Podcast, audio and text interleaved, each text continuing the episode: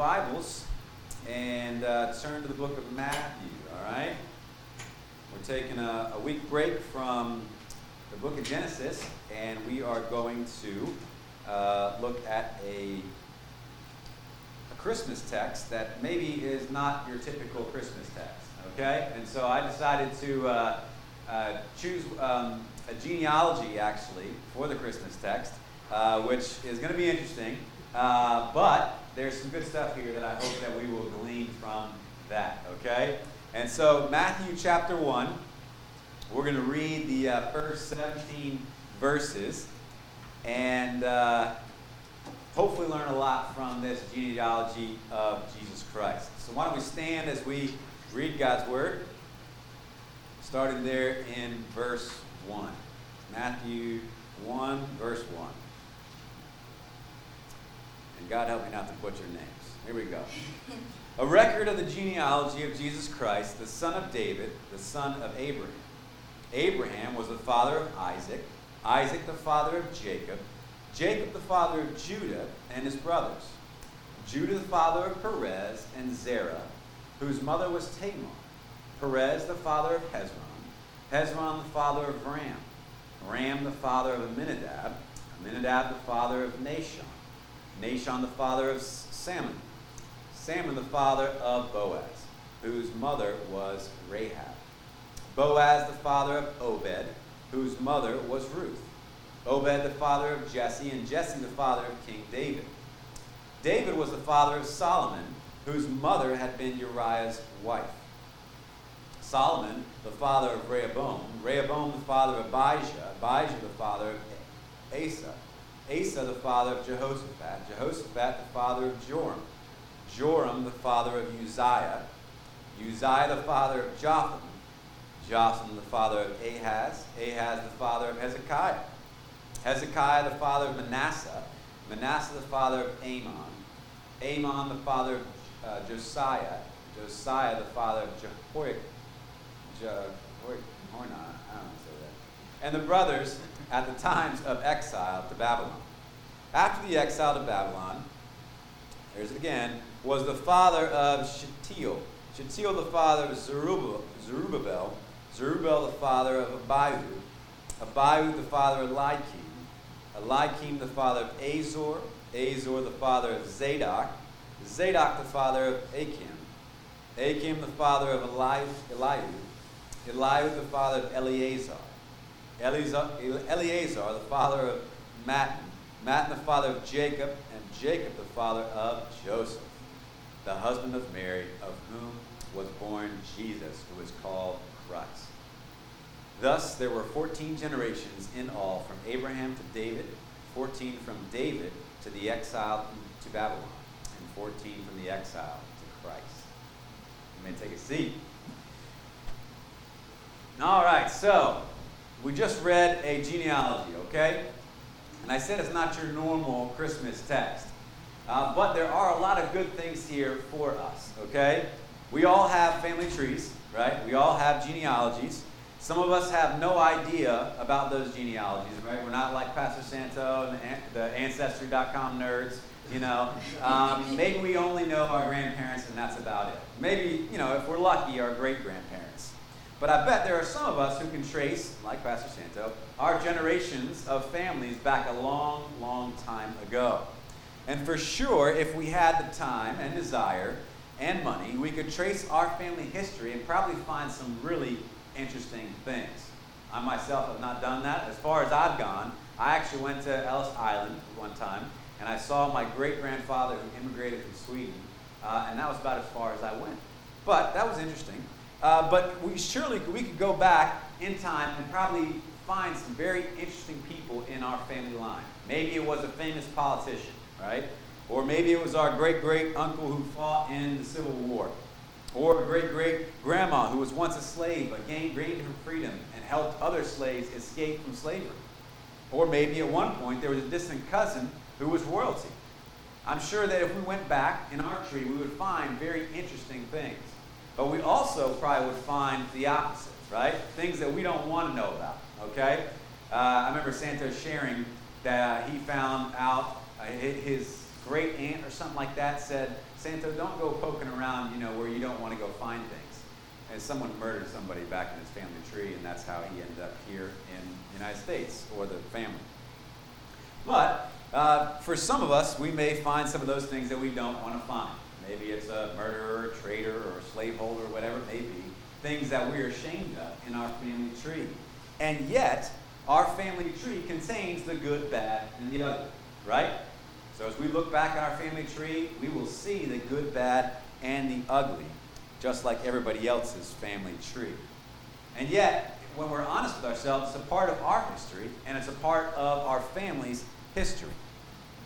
The, the individual stories have meaning for the story at large. And the same is true of Jesus' genealogy as we look at it in the scripture. Okay? In the scriptures, genealogies play a really important role. We tend to kind of just move right past them, uh, maybe not even read them when we're reading through the Bible. We just kind of skip on to the next narrative or next story. But they play an important role. They're really stories of God's grace. They're stories of God's redemption throughout history and throughout time. And so these stories, all these names, these odd sounding names that we read, they're all stories of God's grace. Just like our story is a part of that as well. And so this morning, we're going to see that the surprising genealogy of Jesus Christ shows us God's serious love for serious, messed up people. Okay?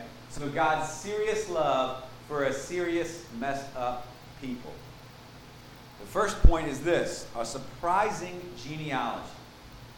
What do I mean by that? Verse 1 the book of the genealogy of Jesus Christ, the son of David and the son of Abraham. See, up until recent times, genealogies were reserved for the most important people. Okay? Only the most important people or only the most wealthy people could have their genealogies written down and recorded to be preserved for future generations. The poor and most, most people just in general weren't able to have that pleasure or that opportunity. It was only those special people that had it written down, preserved for future generations. Now, surely, uh, you know, the ordinary people had their, their genealogy passed down orally, but they couldn't write it down because it was too expensive um, and really, for most people, unimportant. But that's why, in one sense, it's surprising to find a genealogy for someone like Jesus Christ. Now, what do I mean by that? Why do I say it's surprising? Well, for starters, Jesus, Jesus and his family weren't nobility. Okay? We know that from the scriptures. His father was a carpenter. Okay? Father was a carpenter. Secondly, Jesus wasn't rich. Right? His parents were poor. Jesus, the King of Kings, the Lord of Lords, came to a poor peasant family. Another reason why he wouldn't have a genealogy written about him. Also, Jesus' family wasn't particularly powerful in the political realm. And so, again, another reason why you would not see a genealogy. To the world, it seems like Jesus wasn't anything special, wasn't anything worth making a fuss over. The world would ask, why would the son of a carpenter, of poor parents, born to poverty, in a little town called Bethlehem, have a genealogy that would be preserved for thousands of years after his death? Why would he have one written about him? So, in one sense, the genealogy itself is very surprising that we would find it recorded in Scripture. But also, it's surprising on a different level. And the different level is this when you trace back Jesus' family history, we see some very important connections. Two of those are mentioned in that first verse the son of David and the son of Abraham. Now, verse 1, when you hear that, to a Jewish audience, their ears would perk up, right? You're talking about the two most famous people, or two of the most famous people in Jewish history David and Abraham.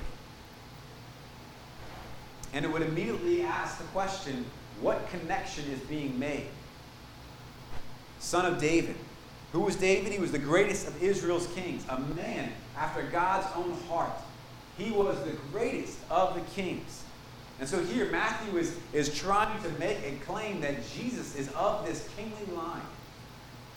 See, the promised king that we're going to talk about here in a little bit, that all throughout the Old Testament, a king would come from this line. That would save the people of God. But it also says he's the son of Abraham, right? Who was Abraham, the father of the Jews? You know that song, Father Abraham, you know, we teach the little kids? Founder of the Jewish religion in many ways. He was the one whom God made a special covenant with. And so, again, what is Matthew trying to do? He's trying to make a special connection with Jesus with Abraham. Some commentators point to it as Jesus being the true Israelite. And so here we see these two important connections the son of David and the son of Abraham. And Matthew's trying to show us that he comes from the most important family line in all of human history, even though on the surface he seemed like a nobody. So, in these opening verses of this passage, we have elements of surprise from various angles. Surprise from the world, who sees no point and no purpose in having someone like Jesus, poor and unimportant, to have a genealogy for. And then surprise from the people of God to say, Who is this one that is being called a son of David and the son of Abraham? Surprise is all around. But it also is surprising because we see a list of surprising characters in this text, which is our second point. Surprising characters. Remember, I said earlier that if we traced our own family history, we probably would find some very interesting characters, right? Some people that we would be surprised to see, the ones that have gone before us. But as we look at Jesus' tree, we start to see some surprising characters. Most of the time, when we do a genealogy, we probably want to put our best foot forward, right? We probably want to leave the oddballs out, okay? Now, we probably do what's called a selective genealogy, okay? The most important ones, the most famous ones, the ones who have their life together, that's who we'll put on the family tree. But not here. This is not what goes on. Let's take a look at some of these few surprising characters. The first one is women. Now, women, why do I say women are surprising to find in this genealogy? Well, they, they play a surprisingly important role in this genealogy, and normally they wouldn't.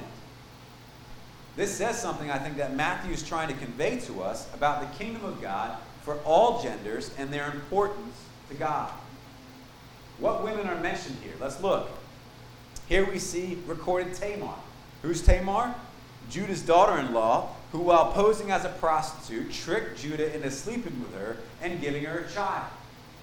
Let's go on to the next one. Rahab, another woman, a prostitute who saved Joshua and the spies, then in turn was saved when Jericho was destroyed. The next one, Ruth. We know Ruth from the story of, uh, of the book itself, Ruth. And with Boaz, a faithful widow and daughter in law of Naomi, she found favor in the eyes of Boaz and gets married to Boaz, who's her kinsman redeemer. Bathsheba is the next one. She's simply referred to as the, the wife of Uriah. She doesn't even get her name put in here. She committed adultery with David. Finally, Mary, the mother of Jesus. Now, these women, why do I read that out to us? Because to a first century Jew, this would stick out. They, it would stick out because women would not normally be included in a genealogy, and yet they are. They are recorded in this genealogy. Matthew does it, I think, again, because it says something about the kingdom of God. It says something about the importance and the worth and the dignity and the value of all women in God's eyes. Women play a vital role in the kingdom of God and are not dispensable. The Gospels are clear about this that women play a very important role in even the early times of the gospel and Jesus' life and ministry. But it wasn't just women that are surprising characters in this genealogy. Also, we see Gentiles and sinners. What do I mean by that? Again, we, who do we brag about in our family history? We brag about the ones that seem to do the most important things or stand out as the highest character. And yet, there are screw ups in our own families. Well, who, who, who's in this genealogy? Screw ups. The genealogy of Jesus is earthy and realistic. One commentator says this about Jesus He comes from the human line, pimples and all. his own people, his own family needed him to save them from their sin. We start to see that even Jesus' family line was full of a bunch of sinners. And we see Gentiles here. Why is that again so important? Because Gentiles were the people that were outside of the covenant. They had no chance. Gentiles are most of the people in this room, right? Those that, that weren't a part of the Jews, the Israelites. Gentiles like Tamar and Rahab. Sinners who were adulterers and murderers like the great King David. Or prostitutes like Rahab. Or wicked kings like Ahaz, who someone said that he worshiped the pagan gods of Assyria. He practiced human sacrifices. He even killed one of his own sons. He stripped the gold and silver from the temple and gave it to other kings. This genealogy is full of messed up people, sinners, Gentiles. It's wicked and sinful. And yet, in another way, we see this family tree is just like our own family tree. It's full of all kind of mess ups, all kind of people from all different backgrounds, all different walks of life. It's messy, it's complicated, and it's broken. When you take a good look at it, it makes you wonder who is this person that, in one sense, comes from the most important family of all human history and yet contains some of the most sinful characters in it? Who is this person that would claim this complicated, messy family tree? Who would say, Yeah, that's my family? This brings us to our last point the surprising Savior. We've seen a surprising genealogy. We've seen a surprising characters in that genealogy. And now we focus on the point of this genealogy, which is the surprising Savior. See, in one sense, you could hardly expect the Savior of the world to come from such a family tree as this. And yet he does. This is his family tree recorded. One of the things Matthew does in his gospel is he carefully weaves the promises of the Old Testament that God made into the new. Promise made, promise kept. We talk about that a lot at Christmas time. The promises made from all eternity and told throughout the people of God throughout the whole Old Testament The promises that people were waiting on and that they were kept in Jesus Christ. After all, a promise made is a promise kept for God. He can do no other. We see this beginning to come to fruition even in this family tree. For a moment, let's look at this. For example, when it says the son of David, Matthew isn't just name dropping here, someone famous according to the Jews. He's making an important connection back to a promise that was made in the Old Testament. Listen to 2 Samuel 7. When your days are fulfilled and you lie down with your fathers, I will raise up your offspring after you, who shall come from your body. And I will establish his kingdom, and he shall build a house for my name. And I will establish the throne of his kingdom forever. I will be to him a father, and he shall be to me a son. And when he commits iniquity, I will discipline him with a rod of men with the stripes of the sons of men. But my steadfast love will not depart from him, as I took it from Saul, whom I put away before you. And your house and your kingdom shall be made sure forever before me. Your throne shall be established forever. So God is giving this promise to David, right? And if it was just given and, meant to be about Solomon, then it wouldn't be a kingdom that lasts forever. And so there must be these multiple layers of fulfillment, right? Fulfillment in the sense that it's fulfilled in bringing of Solomon, who would build that temple for the Lord. But it also is speaking about one that was who that one was to come, a future Messiah. It wasn't just Solomon. There was a future son, a future Messiah, a future king that would be born from his line, who would become the Savior of the world. So what Matthew's doing is making this important connection inside the genealogy. One more thing, when it says the son of Abraham, this brings to mind another important promise that God made in the Old Testament and he keeps here in the New. Genesis 17 will be there soon. Uh, God says this to Abraham I will make you exceedingly fruitful, and I will make you into nations, and kings shall come from you and I will establish my covenant between me and you and your offspring after you throughout their generations for an everlasting covenant to be God to you and to your offspring after you. Again, Matthew is making a connection to an Old Testament promise and saying, I always keep my word, and I keep my word through Jesus Christ. And so when I say he's the son of David, and when I say he's the son of Abraham, I mean it. He is fulfilling a promise that I made and that I keep.